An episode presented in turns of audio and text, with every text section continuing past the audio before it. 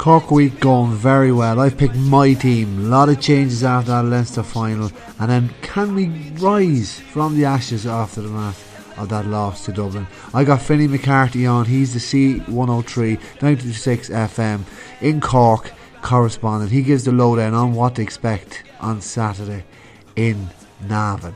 Also, I'll be giving my analysis on the teams that Mickey's picked and John Cleary's picked on Friday morning. So all that and a whole lot more. Sign up now.